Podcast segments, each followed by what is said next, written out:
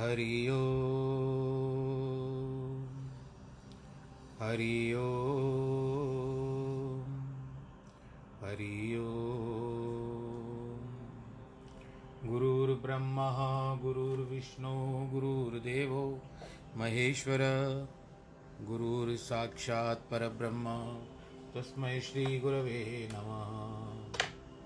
विघ्नेश्वराय, वरदाय, सुरप्रियाय लम्बोदराय सकलाय जगद्दिताय नागाननाय श्रुतियज्ञविभूषिताय गौरीसुताय गणनाथ नमो नमस्ते। नाहं वसामि वैकुण्ठे योगिनां हृदयेन च, मद्भक्तां यत्र गायन्ति तत्र तिष्ठामि नारद।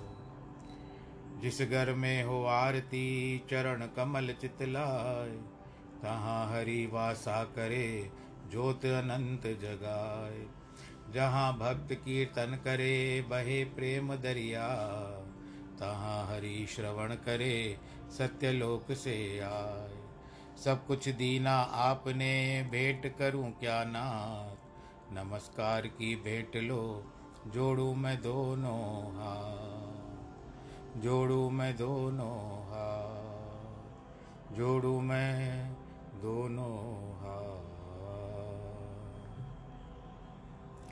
शान्ताकारं भुजगशयनं, पद्मनाभं सुरेशं, विश्वाधारं गगनसदृशं, मेघवर्णं शुभाङ्गं, लक्ष्मीकान्तं कमलनयनं, योगिवृद्धानगम्यं, वंदे विष्णुं भवभयहरं, सर्वलोकैकनाथं, मङ्गलं भगवान् विष्णु, मङ्गलं गरुडध्वज मङ्गलं पुण्डरीकाक्ष, मङ्गलायस्तनोहरि। सर्वमङ्गलमाङ्गल्ये शिवे सर्वार्थसाधिके, शरण्ये त्र्यम्बके गौरी, नारायणी नमोऽस्तु ते। नारायणी नमोऽस्तु ते। श्रीकृष्णगोविन्द हरे मुरारे। हे नाथ नारायण वासुदेव श्रीकृष्णगोविन्द हरे मुरारे। हे नाथ नारायण वासुदेव हे नाथ नारायण वासुदेव श्रीनाथ नारायण वासुदेव। हे नाथ नारायण वासुदेव श्रीनाथ नारायण वासुदेव श्रीकृष्ण गोविन्द हरे मुरारे, हे नाथ नारायण वासुदेव नारायणं नमस्कृत्यं नरं चैव नरोत्तमं। देवीं सरस्वतीं व्यास ततो जयमुदिरेत् कृष्णाय वासुदेवाय हरये परमात्मने। प्रणतक्लेशनाशाय, गोविन्दाय नमो नमः। ॐ नमो भगवते वासुदेवाय। ॐ नमो भगवते वासुदेवाय। भगवत प्रेमियों भगवत गीता, संसार का सार। भगवान जी श्री कृष्ण ने जो अर्जुन को बताया था, अठारह श्लोकों में बताया था अठारह अध्यायों में बताया था, विभाजन हुआ उसका। उसके बाद वेद व्यास जी ने वे उसको जो महाभारत के एक हिस्सा बना दिया। और ये है महाभारत की। कभी कभी दिव्य वाणी सुनने में भी आनंद आता है। और हम अपने आप को एक स्थान पे रख करके देखते हैं कि हम क्या हैं, किस तरह से हम कहाँ पर चल रहे हैं? इनके साथ चल रहे हैं अथवा इससे विपरीत चल रहे हैं? ऐसे भी कई बार विचार मन में कौन जाते हैं? बुद्धि में कौन जाते हैं? इसके लिए यही प्रयत्न करना चाहिए कि जो बातें बताई जा रही है, उसका अनुसरण करें। और जीवन में किस तरह से उतरते हैं, उसको भी देखा जाए। सत्रहवा अध्याय चल रहा है और सत्रहवा श्लोक, अठारह श्लोक, उन्नीस श्लोक बता दिए थे। श्रद्धया, परया, तप्तम इत्यादि बता दिया था। तपस्तित्र वेद नरे अफलाकांक्षी वियुक्त सात्विकम परिचक्षते। सकारात्मान पूजार्थम ततो तपो दम्भेन चैव यत्। क्रियते तदिहं प्रोक्तं चल मद्रुवम् मूढग्राहेणात्मनो यत् पीडा क्रियते तप। परस्मोस्थानार्थ च तथा सुदाहतरम ये तीनों श्लोक है। भगवान ने जिन शारीरिक, वाचिक और मानसिक तपस्याओं का उल्लेख चौदवा, पंद्रह और सोलह में उस श्लोकों में किया है, उसका सीधे और सरल शब्दों में अधिक स्पष्ट, स्पष्टीकरण किया है। प्रत्येक सत्य सोच कर देखे कि कौन सी तपस्या लाभ, सुखदायिनी है।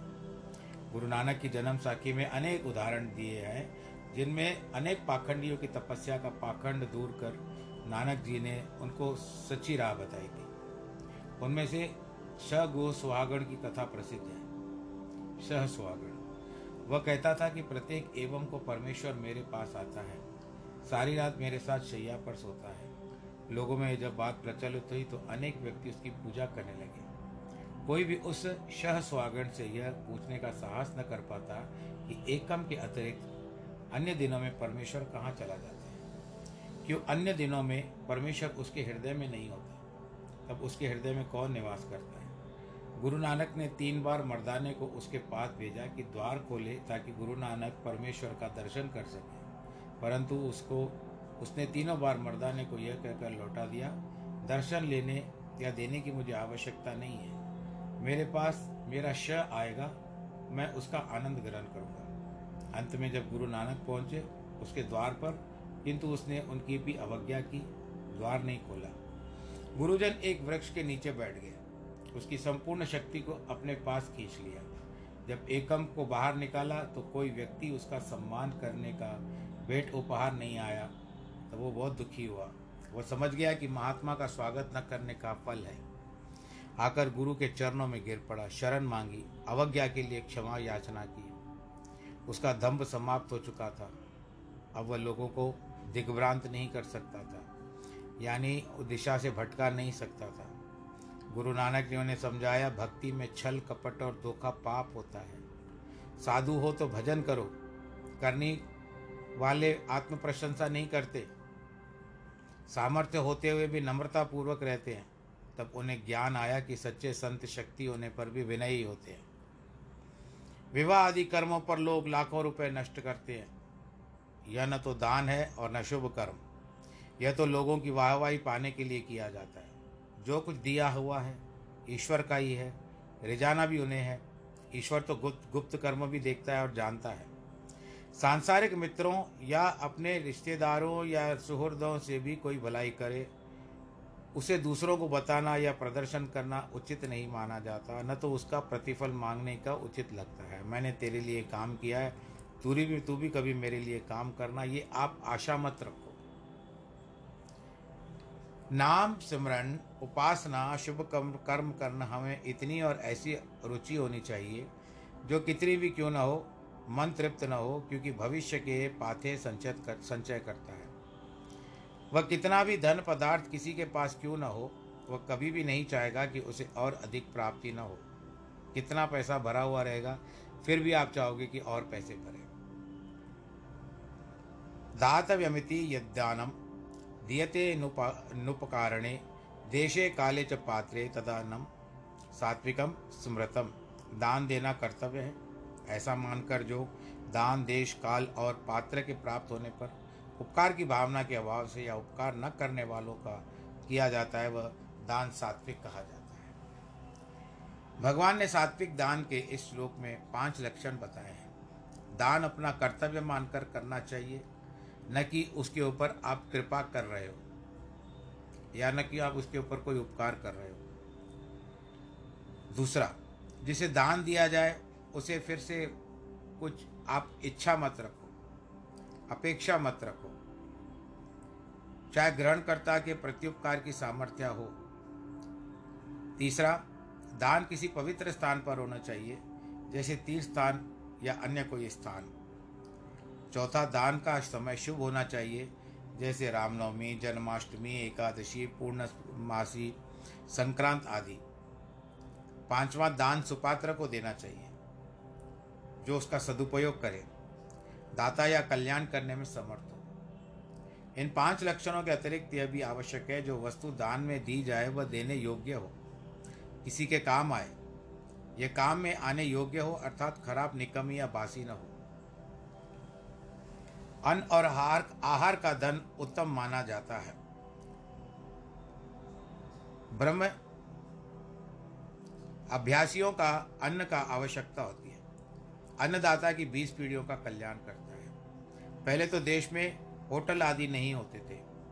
घर घर में अतिथि सत्कार होता था। प्रत्येक ग्रस्त अतिथि सेवा करता था।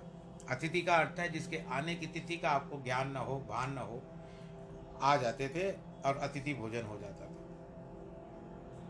नगरों में राजा की ओर से अतिथियों के भोजन को प्रबंध होता था, चाहे वह किसी भी काम से आए हो। अब जैसे गुरु में लंगर होता है, कोई भी आकर के वहाँ पर भोजन कर सकता राजा युधिष्ठर के पास दस हज़ार सूद मात्र अतिथि और यात्रियों के लिए भोजन बनाने के लिए आते थे। शिमला की एक पर्वतों में आज भी यह प्राचीन प्रथाएँ अभी तक विद्यमान है। वे यात्रियों को भोजन खिलाते हैं और कितना भी आग्रह करने पर पैसे नहीं लेते। यद्यपि सामान्य रूप से वे धन के लोभी हैं। आप अगर वैष्णव देवी में भी जाओ तो वहाँ पर भी ऐसा बहुत कुछ व्यवस्था होती रहती है। बद्रीनाथ केदारनाथ जाओ तो वहाँ भी बहुत सारे ऐसे शिविर बने हुए जहाँ पर आपको भोजन करवाया जाता है। महाभारत के पात्र में, कुपात्र ध्यान में रखने के लिए विषय में गाय और सांप का उदाहरण दिया गया गाय को घास खिलाने से अमृत मिलेगा, परंतु सांप को दूध पिलाया तो विष देगा। कितना अंतर है? इसलिए योग्य अधिकारी को के बिना दान भी व्यर्थ है। जैसे राख में घी डालने से या बंजर भूमि में बीज बोने से कोई लाभ नहीं होता। खास करके धन का दान दान दान, पात्र के अतिरिक्त किसी और करने से सुफल के स्थान पर कुफल भी प्राप्त हो सकता है। तीर्थों और शुभ दिनों का दान पर अथाह फल मिलता है। सची तपस्वी, विधवा, विद्वान, ब्राह्मण, सुशील साधु, संत ज्ञानी, महात्मा, अनाथी, दुख, अनाथ, दुखी, दरिद्र व्यक्ति दान का पात्र है। दान और पश्चात न हो तो उस विषय में कोई प्रदर्शन करना चाहिए और न दूसरों को बताना चाहिए, क्योंकि ऐसा करने से दान का फल नष्ट हो जाता है। तीर्थों पर देखा जाता है कि जिन ब्राह्मणों में तेज और धर्म का बल है, वह अपने स्थानों पर बैठे रहते हैं, परंतु अन्य एक ऐसे, एक एक पैसे के लिए यात्रियों के आगे पीछे घूमते रहते हैं। एक बार कृष्ण भगवान ने अर्जुन के पास आगे कर्ण के दान की बहुत प्रशंसा की। अर्जुन का कर्ण से स्वभाव में विरोध था। अतः मन में बहुत दुखी हुआ। उसने सोचा, क्या कर्ण से मैं कम हूँ? मैं दान नहीं कर सकता? वह तो फिर दुर्योधन का सेनापति अर्थात अनुचर है। परंतु मैं तो स्वतंत्र हूँ भाई। राजा हूँ, भगवान ने उसे बोला, सके दान तो सभी कर सकते हैं। यह नहीं सोचा कि शेख सादी ने कहा तोंगरी न बिल स्थान न बल माज बुजुर्गी अकुल अस्त न बासल दान किया जा सकता है या नहीं यह प्रश्न नहीं है, परंतु व्यक्ति का मन देखना है। कितना विशाल है। कुछ चार पैसों में से एक पैसा दान करते हैं। कुछ व्यक्ति हज़ारों रुपयों से भी एक पैसा दान करते हैं। नहीं के बराबर होते हैं। भगवान ने अर्जुन को बहुत समझाया, मैं पक्षपात नहीं करता। कर्ण की मिथ्या प्रशंसा करूँ। किंतु वास्तव में उसके जैसा दानी कोई अन्य नहीं है। अर्जुन ने यह स्वीकार नहीं किया। भगवान ने उसे सिद्ध करके दिखाना चाहा। ईश्वर इच्छा से तत्काल वृष्टि होने लगी। शीतल रहल आरंभ हो गई। एक साधु मंडली ने आकर हस्तिनापुर के बाहर डेरा जमाया। कई दिनों तक वर्षा चली। साधुओं के पास सूखी लकड़ियाँ नहीं थी, जिन्हें जलाकर अपनी ठंड को दूर कर सके। अर्जुन के उन अर्जुन जो थे, उनके पास गए और कहते हैं, अन्न वस्त्र तो बहुत मिल रहे हैं, परंतु सूखी लकड़ियाँ हमारे पास नहीं है। जिसको जला करके हम अपनी ठंड को दूर कर सके। अर्जुन बोला, मैं बेचता हूँ। भगवान की ऐसी माया हुई कि सब जगह गीली लकड़ियाँ ही मिल रही थी। लजा के मारे अर्जुन उन साधुओं के पास गया ही नहीं। अंत में कर्ण को पता चला, उनके पास गया। उन्होंने भी उससे वही कहा। कर्ण बोला, मैं एक घंटे के भीतर भेजता हूँ। साधु चकित हो गए। ये कैसे भेजेगा कर्ण गया, अपने घर में तत्काल मजदूर लगाकर अपने मकान की छत की लकड़ियाँ, द्वार, लकड़ियाँ निकलवा दी, खिड़कियाँ निकलवा दी, उन्हें गाड़ियों में लदवा कर साधुओं के पास भेज दिया, उन्हें जलाकर अपनी ठंड दूर करे। भगवान यह देखकर अति प्रसन्न हुए, अर्जुन से बोले सके देख, वह एक राजा का अनुचर है, किंतु तो स्वयं राजा है। फिर तेरी बुद्धि इस समय क्यों काम नहीं आई, बता। तू तो सैकड़ों मकान गिरवा सकता था, फिर उन्हें बनवा भी सकता था। अर्जुन बहुत लज्जित हुआ। तात्पर्य यही है कि दान देते समय मन में प्रेम और दया भी आवश्यकता है। दान वह कर सकता है जिस पर प्रभु की कृपा है। इसके लिए परमेश्वर भविष्य का कोष संचित करना चाहता है। एक बार गुरु गोविंद सिंह सभा में बैठे थे, तब बोले कि कोई ऐसा प्रेमी जो शरीर का मांस काट करके मुझे दे। एक प्रेमी जन खड़ा हो गया, कृपाण से अपनी जंगा का मांस काट कर आगे रख दिया। गुरु जी बहुत प्रसन्न हुए अपने हाथों से उनकी मरम पट्टी की। हमें यदि सुई भी चुभ जाए तो बड़ी पीड़ा होती है। तब उसने मांस काट के दिया। क्या बिना प्रेम से यह हो सकता है? थोड़े दिनों के पश्चात एक अन्य प्रेमी जन आया, जिसने बहुत साधन और वस्त्र उनके सम्मुख भेंट रखे। गुरु ने उनका अति प्रेम पूर्वक स्वागत किया। जिस प्रेम ने मांस काट करके दिया था प्रेमी ने, वह उस समय वहीं बैठा था। मन में सोचा, गुरु साहब ने मेरे प्रति तब इतना प्रेम नहीं बताया, जबकि मैंने अपना मांस काट कर दिया। कदाचित धन की सदा जय होती है। यह अनुमान उन्हें मन में किया। उसे किसी प्रकार सामने व्यक्त नहीं किया। गुरुजन अंतर्यामी थे। बोले, प्रिय, कौन सा विचार आया है मन में? उसका मन संशय व्यक्त किया।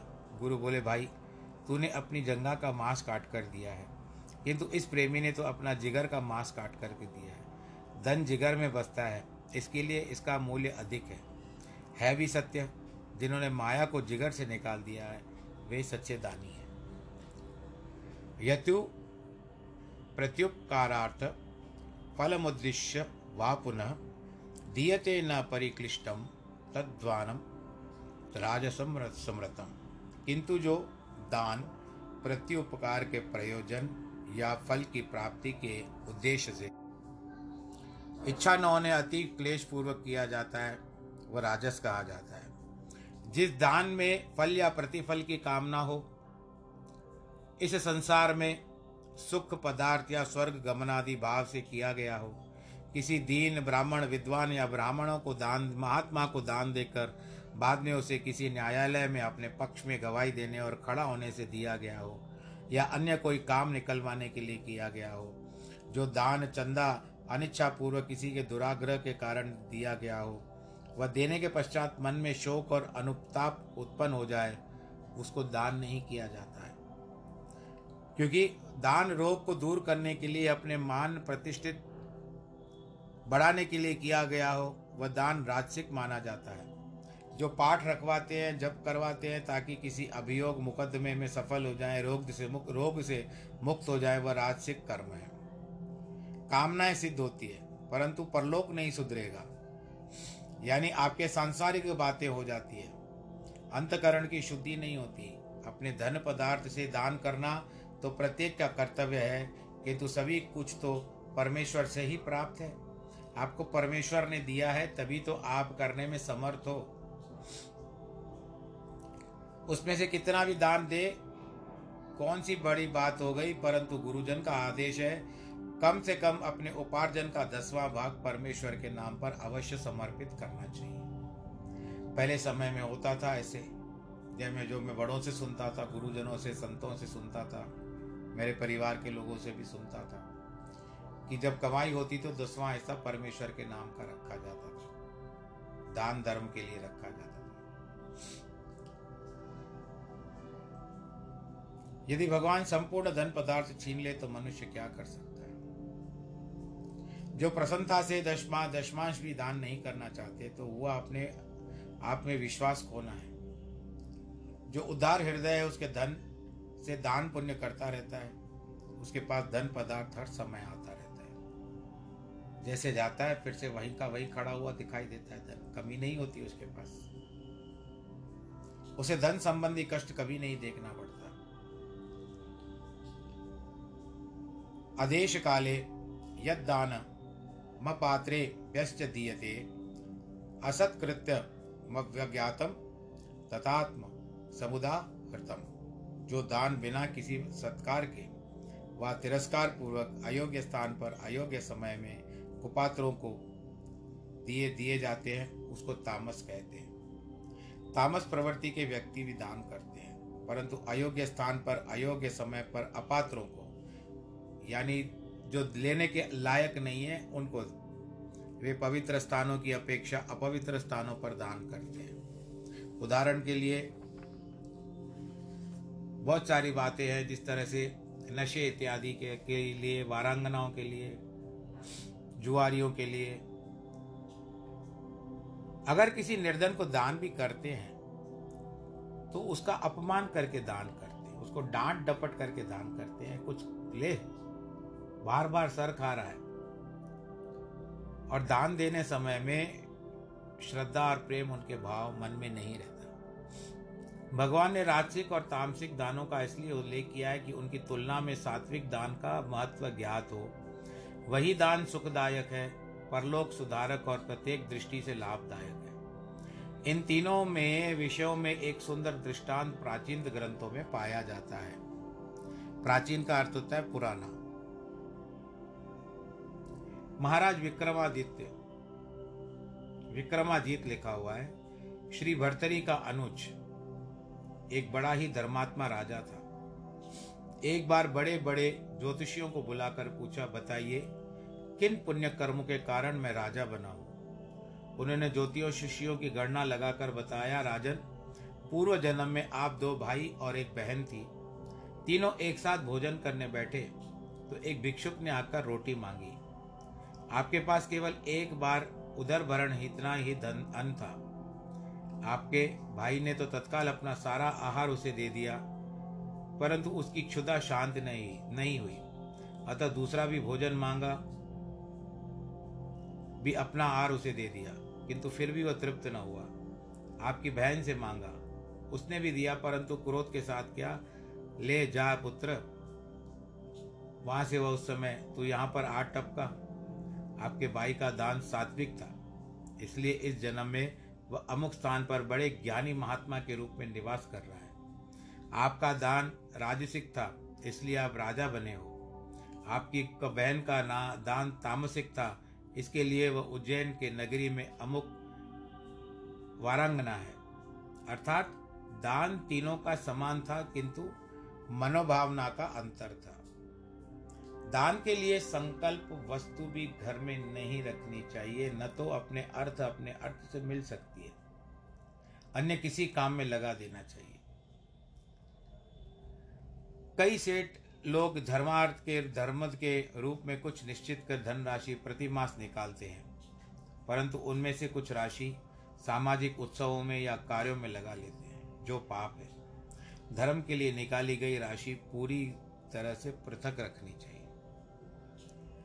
केवल चौपड़ा में लिखा रखा जाएगा, धन अन्य कामों में लगाया जाए तो यह धर्म है। मैं आपको बताता हूँ कि जिस तरह से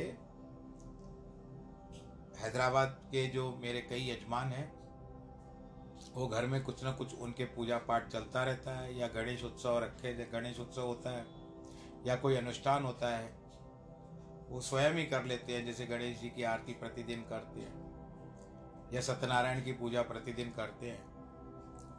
तो उनमें जो आरती के पैसे होते हैं, वो मेरे पास भेज देते हैं कि महाराज जी, हम लोगों ने आपके लिए निकाल के रखे थे। इस तरह से बात होती है। सूरज प्रकाश में एक कथा है। एक मंदिर था, वहाँ पर प्रथा थी कि जो श्रद्धालु आता, अन्न आदि रखकर नमस्कार करता।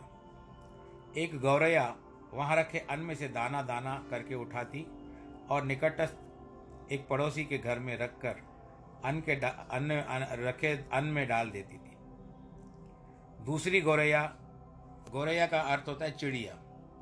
पुनः एक पड़ोसी के घर में अन्न को दाने ला करके फिर से मंदिर के अन्न में मिला देती। परिणाम यह हुआ, जिस घर का अन्न मंदिर में जा रहा था, उसका धन पदार्थ बढ़ता गया। जिसके घर में मंदिर का अन्न जा रहा था, उसकी धन संपत्ति घटने लगी। यदि यह नियम है तो अपने ही हाथों दान करके उत्तम फल क्यों न प्राप्त किया जाए?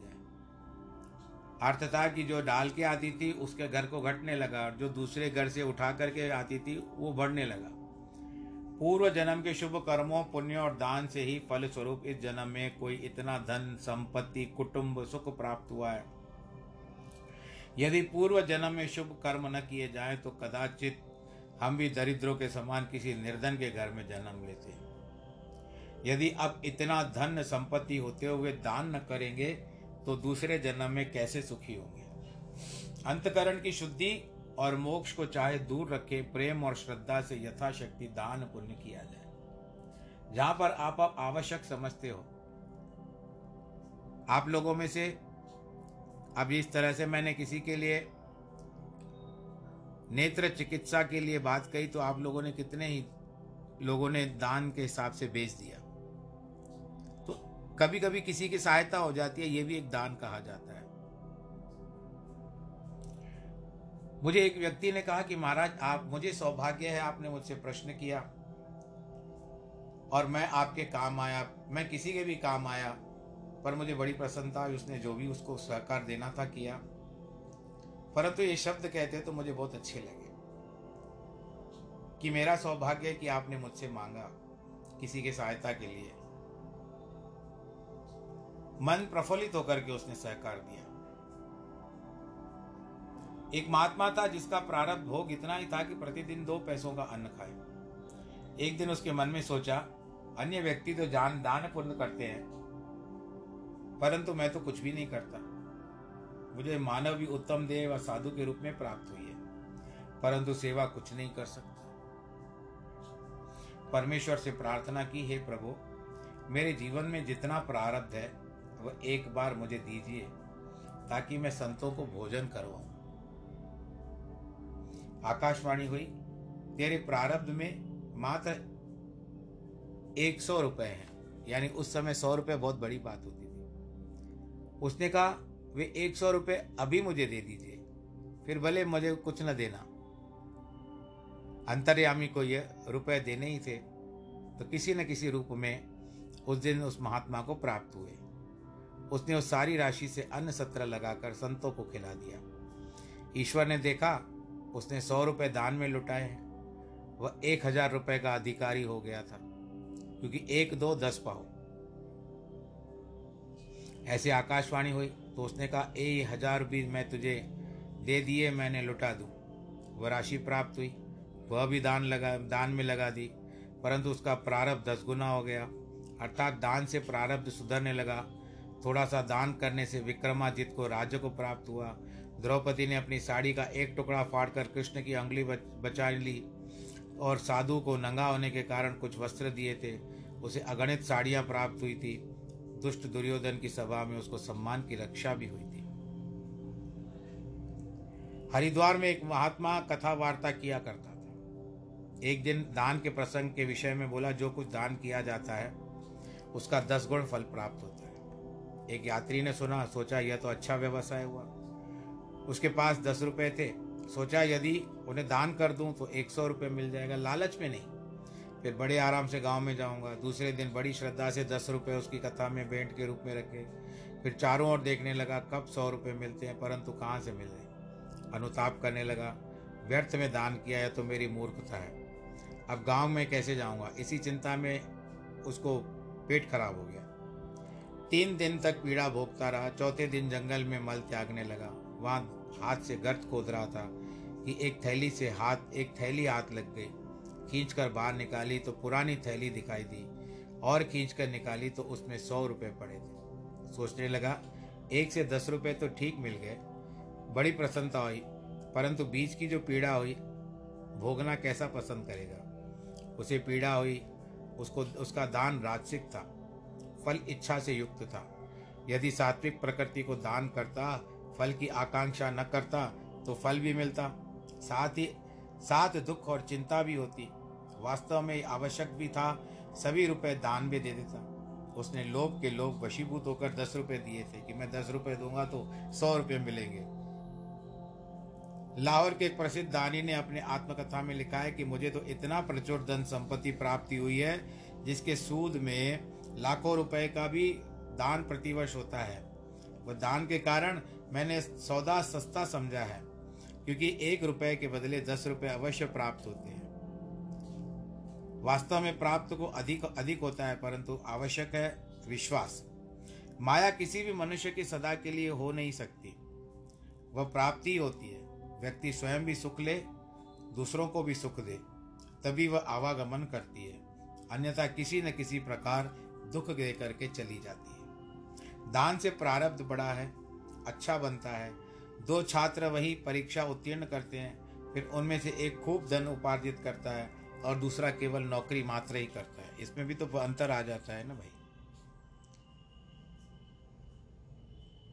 अपनी आजीविका का उपार्जन मात्र कर पाता है। ऐसा क्यों होता है? यह सब पूर्वकृत कर्मों का परिणाम है। चार रोटियाँ खाते हैं, परंतु उनमें से आधा बचाकर किसी दीन दरिद्र की क्षुदा शांति के लिए दी जाए, किसी पशु पक्षी को खिला दिया जाए, हमारा पेट भी भीतर जाएगा। बीस रुपयों में निर्वाह भी किया जा सकता है। क्या उन्नीस रुपयों से हम नहीं कर सकते? तात्पर्य यह है कि थोड़ा सा दान सात्विक भाव से या रीति से किया जाए, प्रारब्ध सुधर जाता है। जैसे कहते हैं ना कि कई लोग घर में जब रोटी पकाते हैं तो एक रोटी गौ माता के लिए भी निकाल लेते हैं, या कुछ पक्षियों के लिए भी निकाल लेते हैं। कईयों को देखा है कि वो ज्वारी लेकर के आते हैं और पक्षियों को खिलाते हैं। तो ये भी एक भाव है, दान की भावना है। ओम तत्सदिति निर्देशो ब्रह्मण श्रीविद स्मृत ब्राह्मणास्तेन वेदाश्च यज्ञाश्च विहिता पुरा। ओम तत्सत इस प्रकार के तीन प्रकार की त्रिविध सचिदानंद ब्रह्म का ब्राह्मण नाम निर्देश कहा गया है। सृष्टि के आदि काल में उसी ब्राह्मण और वेद तथा यज्ञ आदि रचे गए थे। ब्राह्मण शब्द का में चारों वर्ण ब्राह्मण, क्षत्रिय, वैश्य और शूद्र, वेद शब्द में चारों वेद और यज्ञ, हवन ओम आदि आ गए। ओम तत्सत संपूर्ण ब्रह्मांड की आधारशिला है। ओम इस तरह से परब्रह्म के नाम से जो परे है। मेरे जो नाम, जो मानो उसका नाम है, इसीलिए भी मानव इस प्रकार उस पार ब्राह्मण को जप कर पहचान पाए, जैसे नवजात शिशु को नाम दिया जाता है। उसे पहले कान में बताया जाता है, ओम। फिर धीरे धीरे नाम पुकारने से उत्तर देता है। उसी प्रकार पार ब्रह्म को ओम के नाम से स्मरण करने से, बुलाने से दुख क्लेशों को नष्ट होता है, जिज्ञासु को दर्शन भी होता है।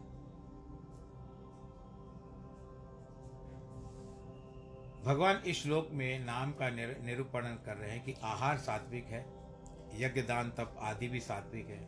किंतु प्रभु का नाम सिमरण न किया जाए तो ये सात्विकता नहीं मिलेगी। सफलता के लिए नाम स्मरण प्रति आवश्यक है। नाम का विचार सभी गुणों, युगों में समान है। अन्य युगों में जप तप विशेष रूप से प्रचलित है, किंतु कल युग में केवल नाम आधार ही प्रचलित है। वेदांत में ओम तत्सत तीन प्रकार का नाम बताया गया है।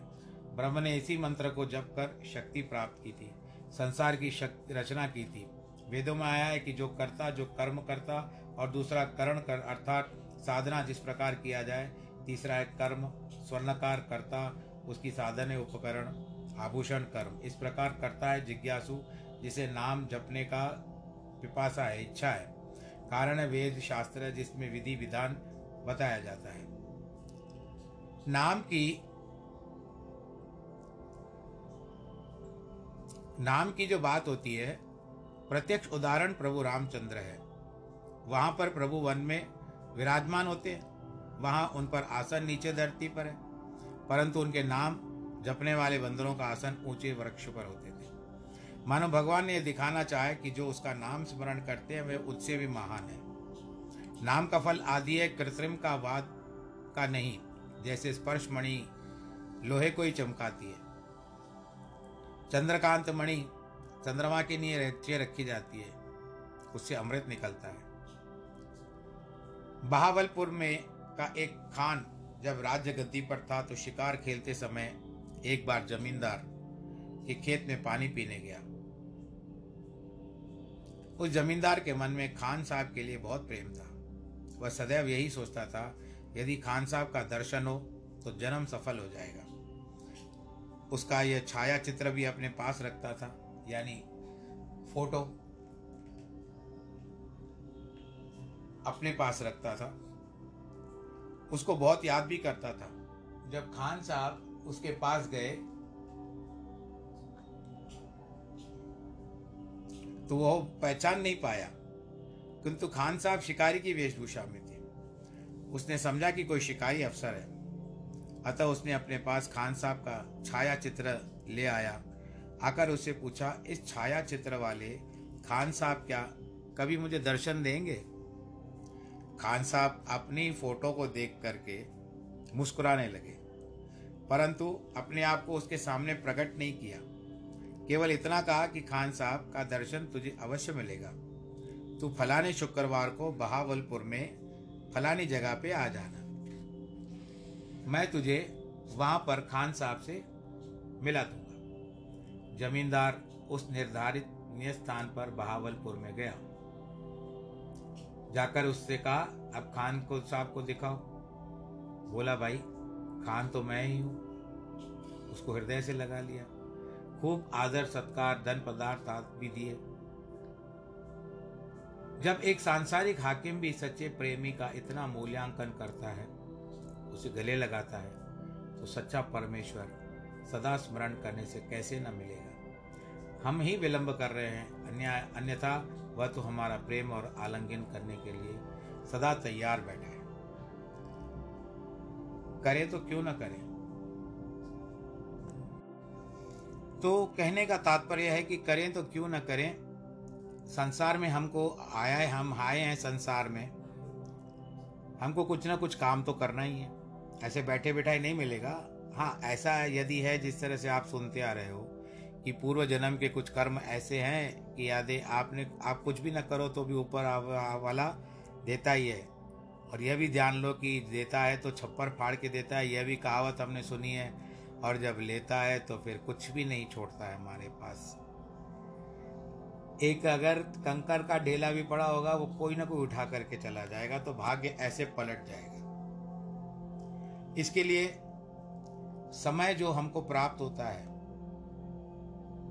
समय के अनुसार कुछ वेला ऐसी आ जाती है, जब भगवान आपको कुछ ऊंच बना देता है, श्रेष्ठ बना देता है, क्योंकि आप अपने हाथों से दान करते हो। दान दे देते हो। परंतु उस समय आप अपने आप को ऊँचा मत समझो। आपने जीवन में किसी की सहायता कर दी तो आप ऊँचे नहीं हो गए। ये तो आपके हृदय ने आपको सहारा दिया, सहायता की। हृदय में आया कि दान करो, आपने कर दिया। परंतु देने के बाद यदि उसका काम होता है, आपका मन भी प्रसन्न होता है तो वो दान उचित है। परंतु देने के बाद आपने अहंकार किया या घमंड किया कि देखो मैंने दान दिया है। कई लोग ऐसे होते हैं, चार लोगों को देखते हैं भी कुछ सम्मान गण मान्य गण बैठे हुए हैं, उन लोगों के सामने अपनी रसीदें निकलवाते हैं, पैसे और अधिक की बोली लगाते हैं कि मैंने तो इतना दान किया है कि मैं सबसे ऊँचा बन करके फिरूँ। अब ये दान उनका सफल होगा या नहीं होगा, इससे हमें कोई लेना देना नहीं है। परंतु दान जो भी होता है ऐसा कहा जाता है, यदि आप दान भी करो तो आपकी आँखें उसको न देखें। और यदि आप सीधे हाथ से दान करते हो तो उल्टे हाथ को भी पता न चलना चाहिए कि आप दान कर रहे हो। यही दान का महत्व है। देना है तो जो दो किसी के काम आए और आप भी दूसरा ये काम करो कि नाम जपना भी ना छोड़ना चाहिए। तो समय ने अभी बता दिया कि पूरा हो रहे हैं हम। विश्राम देने का समय आ गया है। आप सब लोग अपना अपना ख्याल रखिए। सैनिटाइज़र का प्रयोग करिए। मुख पर मास्क लगाइए और उसके बाद हाथों पर साबुन कभी भी आते हो बाहर से या किसी भी कार्य से कहीं को वस्तुओं को हाथ लगा के आते हो तो सैनिटाइज़र की छोटी बोतल अपनी जेब में भी रख दीजिए। हाथों को धोते रहिए और और कुछ जिस तरह से अफवाहें मत मत फैलाएँ। भीड़ भाड़ वाले इलाकों से बच के रहें। आपका जीवन शुभ रहे। आज जिनके वैवाहिक वर्षगांठ अथवा जन्मदिन हो, उनको ढेर सारी बधाइयाँ और आशीर्वाद। ईश्वर आप सबको सुरक्षित रखे, आनंदित रखे और प्रसन्नचित रखे। सर्वे भवंतु सुखिन सर्वे संतु निरामया, सर्वे भद्राणी पश्यंतु माँ कश्चित दुख भाग भवेद नमो नारायण।